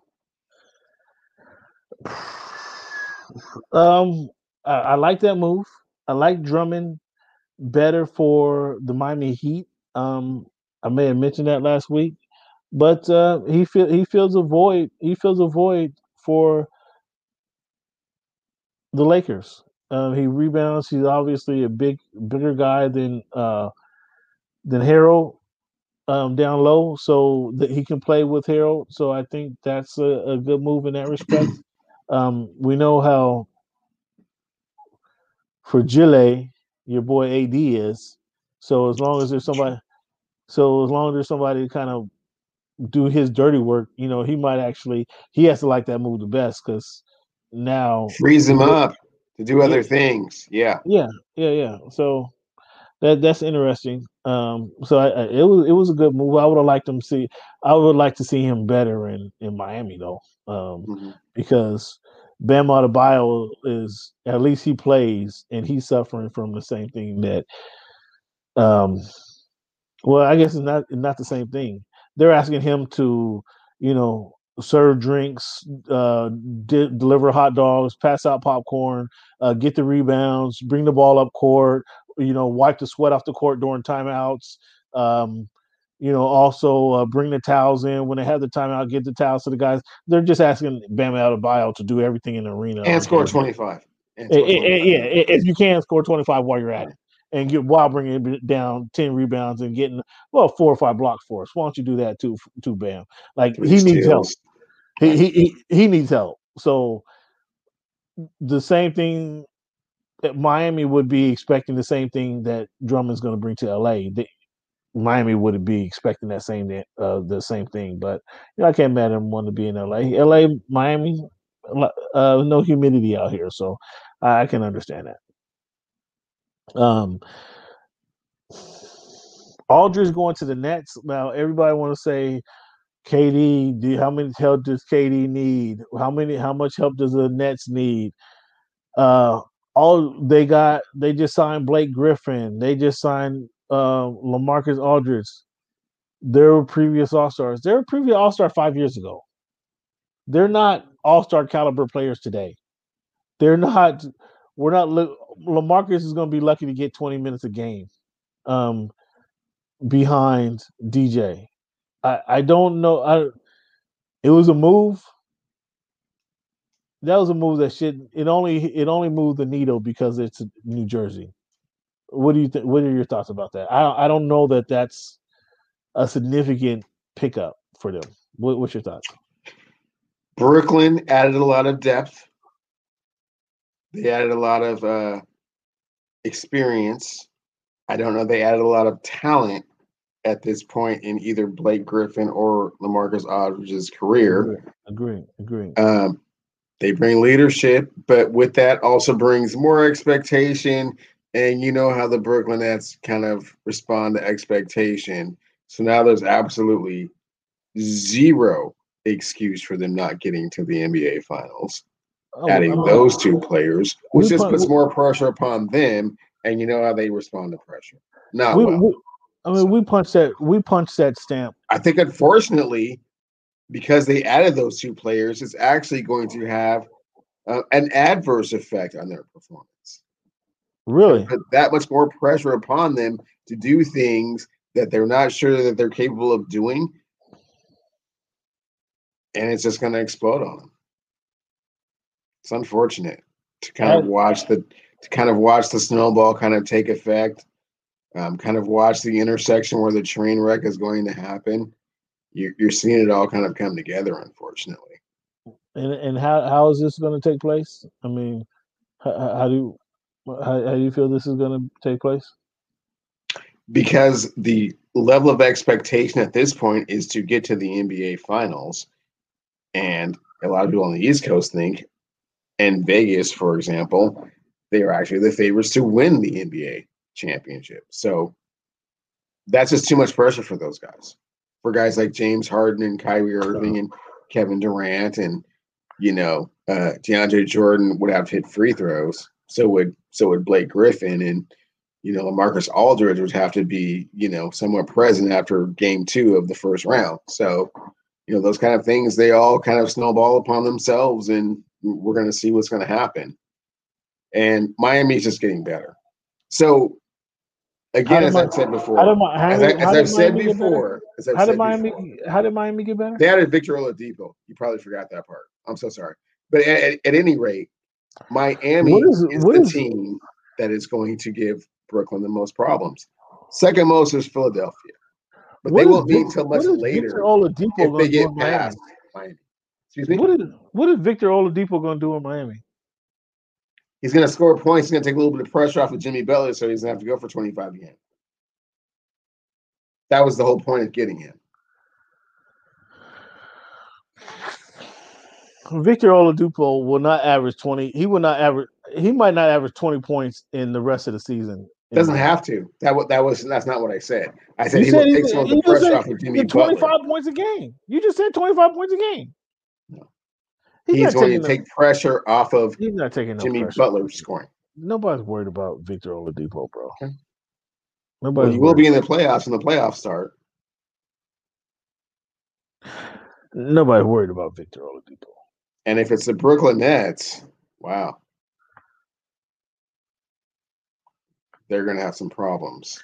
How how do you feel? What what has he shown you that he's going to take pressure off of um, Jimmy Butler? What has Victor showed you? Consistent jumper, great ball handling skills, great defense. He he's going to buy into the defensive mantra that Miami brings. This it's is JB. It's Bam. It's going to be Vic. You know, everybody's real grimy over there. And you saw this. Where'd you see this great D being played at? Where'd you see that being played? It's coming. I saw it last year. It's starting to come back around this year. You saw it last year in for who? What? Because wasn't he on the bench? He's going to buy into the Miami Heat's defensive presence. So you're so you're, you're you're more you're sold on more of what Pat Riley and Erik Spoelstra can do with uh, this particular player and this type of player than what he's actually done. Is that that is that what I'm understanding from you? Yes, he's shown flashes of exactly what it is that I'm talking about. Sometimes more than others. Okay. But uh, yeah, no, he he is uh, poised. you're to- buying into you're buying into Pat. Riley. You're buying into Pat Riley and Erik Spoelstra more than this particular player. So if this player doesn't fall in line, then it, is that a bad look on Pat Riley and Erik Spoelstra? No, not really. They had nothing to lose. They were trying to upgrade defensively and give a little bit more scoring so that you know JB doesn't have to do it all all the time. Okay. And they got that. I mean, well, they miss a boat. They miss a boat because they still have Bam, uh, like I said, delivering hot dogs, uh, wiping the floors or wiping the sweat off the floor during timeouts. You know, passing off the towel. They're, that's who they need the help for. It's not for Jimmy Butler. They they, they had Tyler Herro and um, the other boy Duncan Robinson to to help. He needs to get those guys in line. But Bam is down there by himself, solo. It's like they he. That's who needs the help, You know, you know what you just did with your comments, Cam? huh? You know what you just did with your comments? What's that? You opened up your bank account, man. Because now when you're here in June, you have to go to Daniels two times, man. Yeah. Because now when Brooklyn faces Miami in the first round, if that happens, oh man. What? Yeah. Brooklyn is not going to get to the NBA finals. You have Brook. You have Miami Heat beating Brooklyn. Uh. Do you have Brooklyn? Do you have Miami Heat knocking Brooklyn Nets out of the playoffs? Is that what I'm hearing from you? It's not a matchup at present, but if that manifests itself and that ends up being a matchup, yes, I would have the Miami Heat on that side. See, too much speculation for me to go to the sticky notes on this one. Too much speculation. Oh, the sticky notes. Let me let me read it for you. The Brooklyn Nets will make the NBA Finals. yeah, yeah. that. I mean, Cleveland has the field. oh, that's okay. Take the field. You can take them. You can take the Cavaliers. You can take the New York Knicks. You can take uh, the Atlanta Hawks. Yes, I yes. mean, who, who the else you got? Philadelphia 76ers. Uh, yeah. yeah, you got the, The, seven. the Milwaukee Bucks. Yeah, yeah. I have all of them. Take them all. all of them. Take them Yeah, all. you have We- we- Brooklyn. we- yeah, we got Brooklyn's in the house. Come on, that ain't even a question, bro. Stop it. I know. That's, Um, what- that's that's why I'm saying when that matchup happens, if they avoid Miami, I mean, you know, I give them a 70% chance of getting there. If they have to play in Miami, they're not getting there. so And Joel getting plenty of rest is not good news for them either. I mean, bro, the healthy Joel in rhythm, Joel. It, it, I I can't even have this conversation with you. Um. So clearly, my next question was: Did your final prediction change? Um, with considering the the buyouts, acquisitions, the the um, impactful trades, and you have. Let me see. Who did you have? because that that's that's not on a sticky note. That's on our script every week. Actually, you got in the you got the Los Angeles Lakers and the Boston Celtics. Do you care to amend that yet? Do you, let me know when you want to amend that one. Because Yes, it will be the Los Angeles Lakers and the Philadelphia 76ers. Oh, so March thirty one, you want to amend your your pick already? Okay. Okay, I'll amend that. I'll amend that right now. I'll just put in parentheses Sixers.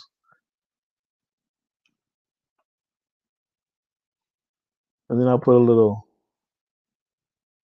331, let the fans know when you actually make this change here. Because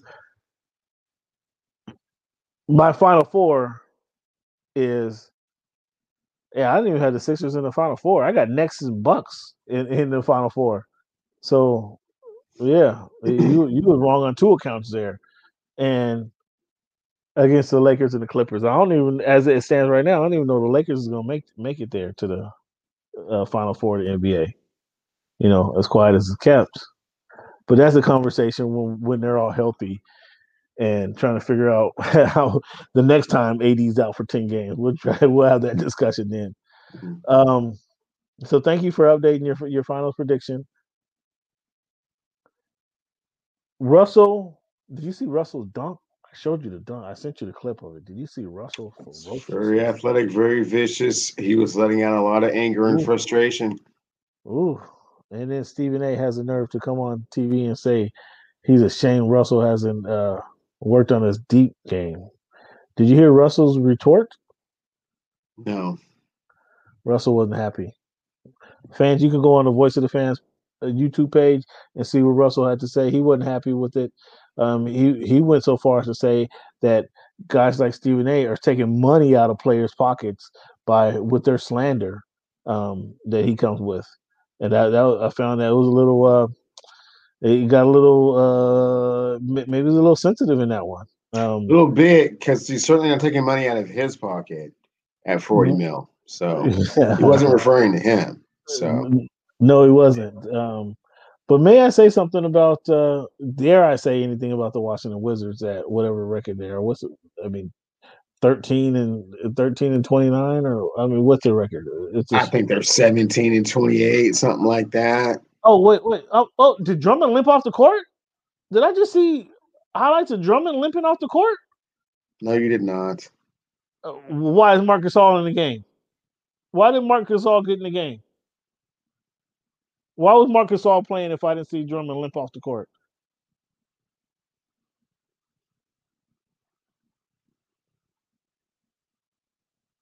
Four points, one rebound. Oh my goodness. Oh my goodness gracious. Is that that's what we're doing in, in Staples Center? Were you were you projecting some type of injury here, Cam? What are you what are you speaking about? No? I'm just saw I just saw the highlights and I saw Dr- this free agent acquisition.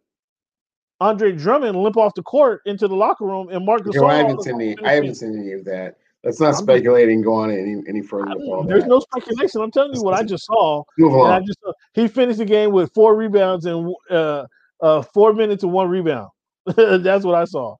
There's no speculation there. Like I like like I said, we'll wait to give the Lakers a couple weeks to kind of rub lick their wounds see if they can get Let's see if they can get healthy. Hey, move along from all hey, again, you, you can't get mad at me for bringing up the facts of what's going on. I'm not. I'm not mad at you at all. Okay, all right. That's Get- topic we're talking about. getting into your feelings there. Um, yeah, dare I say anything about the Washington Wizards? I, I want to say something specifically about um, Rui Hachimura. Have you seen Rui paid any attention to his season? I know the Wizards stink. I have. I have. He's second year. He's in his second from from Zag. He's playing well. I- I'm expecting big things from Rui. He, he, hasn't got off. He hasn't got quite off to the career that I have anticipated. I don't think the Wizards is a good environment for him to be perfectly honest with you. I think if he was somewhere else, I think he was with, for example, San Antonio, Popovich's Well, I mean, tutelage, on, I, I, I mean, you went, you sent him to the best uh, coaching staff, or even or even Utah Quin Snyder's tutelage. You know, just a little bit different than just Bradley Beal and Russell Westbrook just jacking every time down the court. I mean, that's just not good for his position. It's not good for his maturation process. And nobody holds him accountable to anything because they just want him to just contribute where he can around that chaos. It's not basketball, man. It's just AAU run up and down and just you're more athletic than the person in front of you and just shoot all the time. And that's not good for what it is that he does. If he was on a really good team, I'd you know, we don't want to say the Bucks, Celtics even. I mean, he's a totally different player. The Wow. potential is there. It's just not. It, he will never. He'll never show it enough in Washington for people to notice. Well there's not enough opportunity. Did you um did you just call Russell Russell Westbrook and Bradley Beal AAU players? Is that what The you style, the style of basketball with which they play, yes, is very AAU. did? style. Wow. Okay, so in in, in you agree with Stephen A. Then you agree. Sound like you agree with what Stephen A's um issue with Russell Westbrook was. is that he, his game really hasn't developed into a all around basketball game. It is extremely all around. It's just extremely limited because he has to have the ball all the time to do that. And he doesn't make other players better.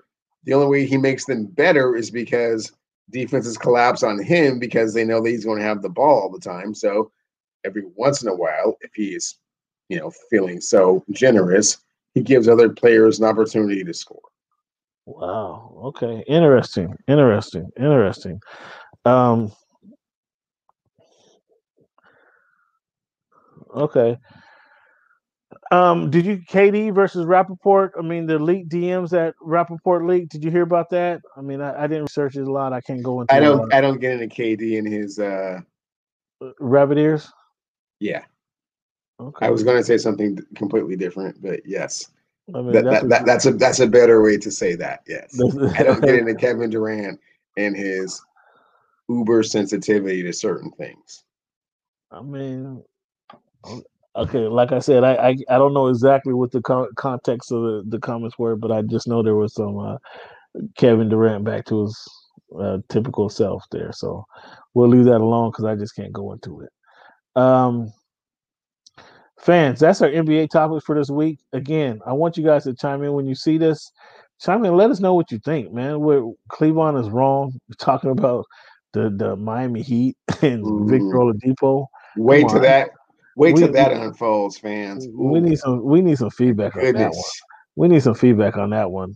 Talking about Rui Hachimura. If obviously, if he's with a much, he went to the top brass of coaches and sent him to Pop and you know Quin Snyder and then he even said Brad Stevens. He he do flourish up there. So it is is a coaching and so you that's an indictment on Scotty Brooks. I can't defend Scotty Brooks at all. I won't defend Scotty Brooks, but that's an indictment on Scotty Brooks and his ability to coach up Russell, right?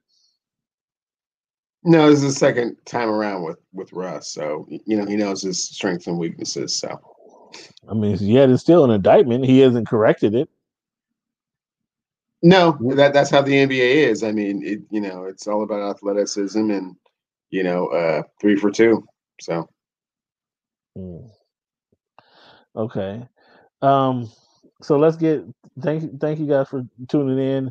We're gonna get into our next segment. It feels weird not being able to uh, take a break and then produce a segment and put on put in our little commercials. This this feels weird that we are doing it on a different platform. But again, second week, I feel like feel like a, a much more comfortable with, with this format. Cleveland, how you feel? Feeling a lot better. Uh, you know, last week was a lot of fun. You know, our first time out, and you know, kind of, you know, getting our uh, feet wet. But I think we did a great job, and uh, it's a, it's a definitely a, a more uh, expressive platform.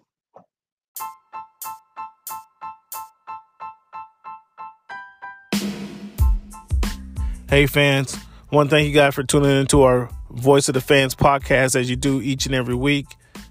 We appreciate the love please make sure to tell a friend to tell a friend to tell a friend about our show. Additionally, I'd like to ask that you guys subscribe to our Voice of the Fans YouTube page. Go to YouTube, type in Voice of the Fans, hit the subscribe button. What you're going to find there is a lot of exclusive content. Interviews between Gregg Popovich and myself, Scott Farrell, sports talk host, and myself. You're going to hear my com- conversation with Emmitt Smith. Hear why he tells me to go do some research. You're also going to see my interview with Jim Brown, legendary Jim Brown. You're going to see my interviews with Eric Dickerson. You're going to see my interview with Terrell Davis. Hear why Terrell Davis says that Broncos running system was not a system. Hear his explanation of that. Once again, Voice of the Fans on YouTube page. Check it out. Again, tell a friend to tell a friend because we appreciate that love. Thank you guys for tuning in. And as always, thank you for making our voice your choice. Um, so uh, one of the segments that we have is this week in history, Cleveland, where we talk about uh, things in the past. Uh, a lot of it's Black history um, and sports history. So, I want to get into that segment now before we hit our random topics and close out the show. 15th Amendment giving blacks the right to vote was established March 30th, 1870. So let me get this straight. So here the, the next one I have is 326 1799. New York abolished slavery in 1799. But it took 70 years for blacks to be able to vote via the 15th Amendment. That's uh, 70 years, Cleveland. Did you get did you hear that? Did you get those? I, I, I, I followed the timeline. Yes. okay. Very disturbing. Um very interesting, Cleveland. And so I like what the I like what Lowe's did. Um Lowe's kept the home plate at Sick's Stadium. Do you know who played at Sick's Stadium? Rainier McCullough. Do you remember that stadium? The uh, Seattle Pilots played there. Seattle Pilots played there, correct. So I don't know if you frequent that Lowe's at all. I don't, I don't know. I, I grew up right. There was apartments. I lived right. Uh, we were up at at the age of I must have been three or four. We were able to overlook Sick Stadium and see the see them when they had the ball games because the baseball field was right there. It, this is back in the day, bro. It was seventies. Um, but Lowe's is, is obviously now the site for Lowe's, the hardware store, and they kept right at the entrance of their building is the home plate for Sick's Stadiums, uh, the the original home plate. Did did you know that? Have you seen that? Had you? I have been at Lowe's on numerous occasions. I have not seen the home plate. I will look for it the next time I go there. Man, they couldn't have moved it. They couldn't have taken it down because they had uh, they had it identified as a home plate. Anyhow, anyhow, that's that's neither here nor there. Uh, I, but I thought that was cool that Lowe's decided to do that. Um, Seattle chose the nickname for the Pilots of their original American League franchise team in 1968, 331, 1968. They chose the Pilots. It was, you know, it was a cool nickname, I guess. Um, and then they became what team? What team bought them as just a little uh trivia story. Do you know who bought the pilots and who what team they become? I believe they became the uh, Milwaukee Brewers. Yeah, exactly. Another cool name uh, for the Brewers, right? Um, April first, Dr. Charles Richard Drew, scientist, discovered blood plasma. I think Kobe may have funded his, his research there to get that done, so Kobe could get that uh, PRP, that plasma treatment, done many times to extend his career. um, the late great Kobe Bryant. Um, back in 331, 2004, NFL adopted a 15 yard penalty for excessive celebrations. The penalty was at fines previously in place of choreographed, uh, choreographed and multiplayer celebrations. Also, if the infraction was flagrant, the player would be would be ejected. The previous this previous day, owners instituted a modified instant replay system uh, for five years. Um, so that that let nothing real historical there. That just let I, I, saw that that that happened on this day in 2004. Seems that seems like so such so long ago that they implemented that. Um, was another dumb rule that the NFL implemented? Because that was a dumb rule. I, I you'd agree with me, right? The 15 yards for excessive celebration. Come on, give me a break. I would agree.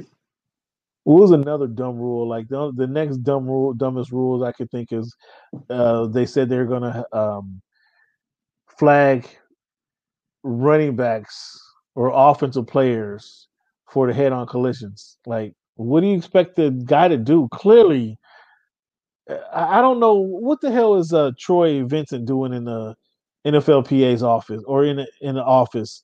If they allow, if he's been there and he allowed that to that language to be in the rule book. Um, he was a defensive player. I get that, but an offensive player, just any running back coming through the hole, he lowers your shoulder, his head's going to be lowered as well. And so to try to penalize him, that offensive player for that, I remember asking Jim Brown about that. Jim Brown, I said, "What do you think about these new rules?" Jim Brown, like, "What new rules?" That's that kind of stupid stuff. It was it was kind of funny.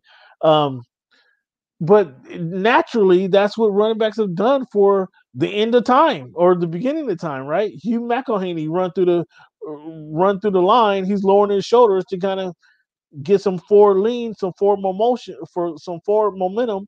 He's lowering his shoulders. His head's going to come down, and that creates a head-on-head contact if the defender's do, doing the same thing. Another dumb penalty, in my opinion. Cleveland, what's another dumb opinion? Uh, dumb uh, penalty in your opinion?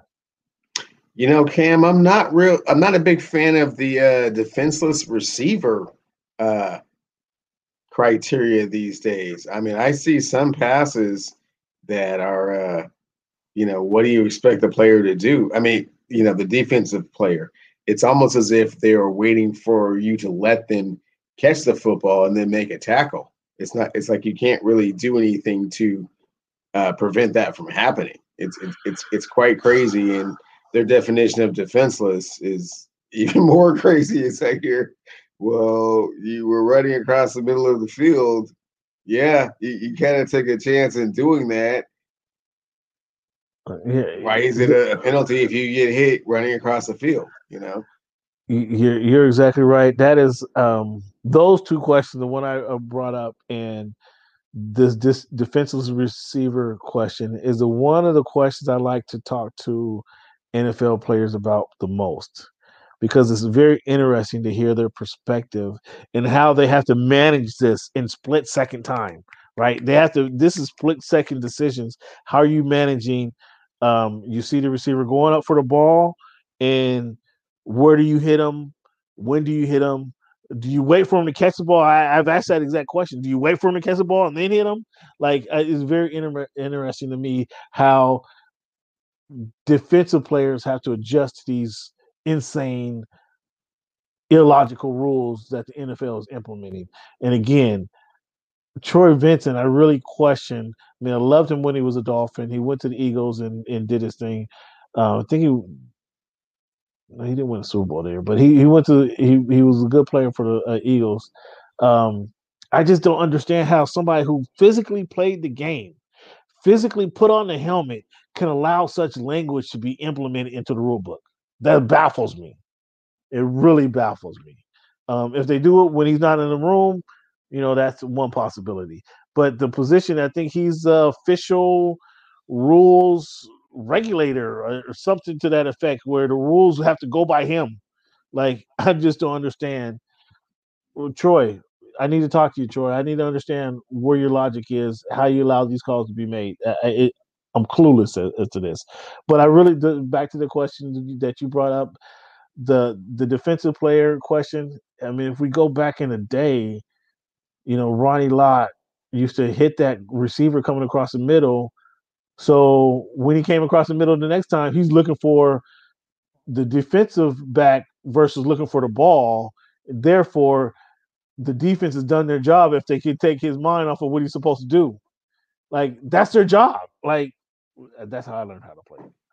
I mean, I, I don't know what college, high school, college are teaching today. That's what I learned. You, you hit that guy and make sure he doesn't want to come he doesn't come around your side of your territory, and that's in any position. Was you whether you're a running back blocking, whether you're the linebacker um, and the running back's trying to come block you, whether you're trying to make a tackle, you hit this guy the firstest with the mostest to let him know that you're this is real man territory around here and he doesn't come back with that same gusto very next time. If you pop his ass he's not coming back with that same gusto. That's what the defensive backs are trying to do to receivers why they took that out of the game. I mean obviously so they can get more scoring. That's that's why they did it so they can have more wide open games so. Um but it's a stupid rule nonetheless. Um so that was my question. Uh, what was the worst rule implemented in the, in the league and Cleveland, looking at this tournament, man, what's been the best story of this tournament, men's or women's? Oh, I think the best story has been uh, UCLA getting to the Final Four. That's was not even on on anyone's radar. So the fact they were able to beat a number one seed and proceed all the way to the Final Four has been extraordinary to I kind of watch their run and uh, the uh, story of their coach and their and his interaction with his father. It's been great. Yeah, I kind of would have liked to. You're not wrong in that. Um, although I wanted Gonzaga, I have Gonzaga. We picked Gonzaga in our in our pool. Um, want Gonzaga to win, but it would have been kind of cool to see U, USC, UCLA um, in the Final Four. That to that has never happened before, so that would have been kind of cool for the city. Um, and we have all four teams are west of the Mississippi there, so there's no um, East Coast bias involved in this Final Four. What's your thoughts there?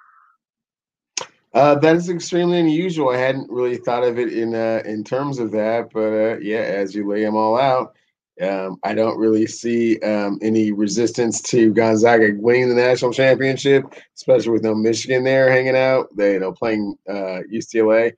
Although I was happy, and it's a great story that they got there. They're not a formidable opponent going forward, so um, that should be quite interesting. And, uh, and Houston being in the Final Four against Baylor, I mean that's two Texas teams, so that's that's kind of interesting as well.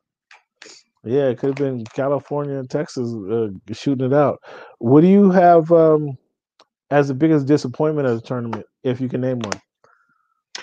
Oh, for me, it would definitely be uh, the way the uh, Big Ten showed up. They they didn't they didn't produce other than Michigan, um, and then I guess uh, a single point of disappointment would probably be Texas as a three seed. Um, you know, Shaka Smart, you know, taking the Exodus and going to Marquette. I thought that was kind of lame after, uh, you know, taking over a program of that magnitude and then kind of taking a step back because it was just too much pressure. Is kind of what it seemed like to me. Um, so I, I think they would be, probably be the biggest disappointment of the tournament so far. So the words are that Shaka Smart was going to get fired in, out of Texas. So why not get out of there before he gets fired? If that was what was going on, then sure. If, if that's the narrative, that's that's fine. Um, I guess you know it looks better to take a job before you get fired as opposed to looking for a job after you get fired. So yeah, that that makes some sense. Um, and, and you know also well, I guess Ohio State is in the Big Ten, but um, Ohio State was also quite disappointing in just kind of how they, you know, folded very early. But those would be the the two biggest stories um, on the disappointment side that I saw. Okay. Um. So who you got from winning? Who you got winding out? You still with Gonzaga? Gonzaga is your favorite. I'm going with Gonzaga over UCLA. Or yeah, over UCLA. Then they'll likely play Baylor in the championship. You still going with uh, Gonzaga? Zaga Zag, still got him. And just check out my pool one last time. Um, we can't. I had Oregon State in the Final Four against looks like West Virginia, so that's totally off. The only only way we can win now is if uh, Gonzaga wins, because that's my only Final Four team in the Final Four. Well, that's that's a very distinct possibility, Cam. So it sounds like we still have a very good chance of winning then. Yeah. Oh, yeah. Yeah. I was just kind of running down who we had actually winning. Um, I had FSU and Bama playing for, for the right to get to the Final Four, but they're not going to get there. Um, let me go back to this. Cleveland. What do we have left, big guy? The women's, the women's bracket. South Carolina versus Stanford. Arizona and Connecticut. Two, we got two black women coaches. Is that a thing? Is that something or nothing? The two black women head coaches, Dawn Staley, boy, she been a women's basketball man for as long as I remember. I remember her playing in Virginia, like the point guard. She was killing back in VA. Um, now she's coaching South Carolina, doing her thing there. Um, who you got winning this game? Is it Connecticut? You know, Connecticut very, uh, you know, narrowly escaped that win uh, earlier. Mm-hmm. Um, I think that they're fortunate to to be in the in the final four, but I think that they're going to seize the opportunity and take it back. Was that a foul? On, was that a foul on old girl going to the hoop? Do you do you call that a foul? Do you blow the whistle? Call that a foul? You can't blow the whistle right there, man. You can't blow the whistle. I mean, this, this is this is not this is not '92, man. In, in 2021, you you blow you blow the whistle. She, she, jumped right into the girls, man. The girls had position. She jumped right into them. I can't blow that whistle in that situation. I, and I can't blow the whistle in that situation. Um. Okay, so we'll see how we'll see how things play out. Cleveland, we got a big fight. We got two Mexicans battling it out here May 1. Andy Ruiz versus Chris Arreola. I fortunately enough got to uh, interview both of these um, cats. Andy Ruiz is on a rebound. Said he's focused now. He didn't. Uh, he admitted it. he's honest, man. Hey, I got I won a championship, man, and I got opportunities I never thought I'd have before, and I was living a life. Um, he he's still living in he was living in a duplex but doing big big big things as a heavyweight championship of the uh, heavyweight champion of the world. And then chris arreola uh, he was honest by saying when i first met andrew ruiz he looked up to me. Now i'm looking up to he looked up to me and trying to be where i was. Now i look up to him and trying to be where he where he is. So um, are you interested in this fight at all? Do you plan on sitting down and watching? it? It's a pay-per-view fight I don't know if you're putting up to 50 bucks, but are you interested in the fight at all? Uh, no and no. this should be this should be an actual um, a good fight because neither one of these guys are going to lay down.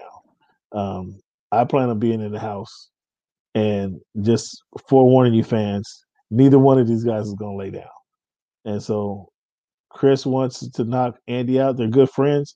Chris wants to knock Andy out. Andy's on the rebound. So um, I think that's why it's going to be a good fight. Um, fans, thank you guys for tuning in. Um, as always, the fans of this show, podcast listeners, are why we do this show each and every week. Why we do this voice of the fans is because I'm a fan of sports. Cleveland, you're a fan of sports. I figure kind of we talk about the sports from a fan's perspective. Uh, fortunately, fortunately enough, I've been able to kind of take this passion a little further and do some sports writing here locally in the Los Angeles market, covering a couple uh, NBA teams, um, NFL teams, cover some boxing events, and kind of see what uh, sports is like from the locker room perspective, if you will, but which has been really cool. But I I want to give the fans a view of sports from this angle from the angle of being a fan, being a reporter. I'm still a fan as a reporter, so that that doesn't change. I'm just writing about what I see from a fan's perspective. So I wanted to create this show, create this platform, um, so I can have this dialogue with other sports fans. Cleveland, I appreciate you for being a part of it. Fans, tune in. Let me know what you think of the show. Leave a comment, or if you're watching the show, leave a comment. Let me know what you think of the show. Let us know what you like to see, what topics you like for us to share, so we can get better. Um, all feedback is good feedback. That's one thing I see. Uh, that's one thing I truly believe. As we go, so we give you um, NBA topics, we give you NFL topics, man. We give you some history lessons with with our this week in history. We challenge your mind when we th- with, with, our numbers game. What number every week that number changes. So what numbers are you thinking about? Um, now I'm gonna give you a quote, give you something to walk away with for the week. I like this quote, Cleveland. Good is not good when better is expected. Cleveland, I expect better of you. I expect better of you to come up with some trash comments about the Nets being overrated. I expect more than that. So that's why I challenge you on these comments that you make because I expect better of you. So the good is not good when better is expected. I mean, that means you're not going to let some average stuff slide. And fans in your life, you shouldn't let average stuff slide. So that's why I'm always challenging Cleveland, challenging his takes, because he could be better. And I'm working with him, fans. I'm working. We got to give Cleveland a chance. I'm working with him. It's, it's been a lot of time, a lot of work I've been putting into this guy. His takes are improving, but some of them are just not what they what I expect from this guy. And that's why we have to get the the sticky notes going. We have to get the ticker going, and you'll see it. He, when we get to Daniels, that's gonna be a show. When we get to Daniels in June, that's gonna be a show. That's gonna be a show. Um, that is going to be the show. Yes. Cleavon, I appreciate you um, again for your participation in the show. Fans, be sure to rate, review our podcast. As always, I want to thank you for making our voice your choice.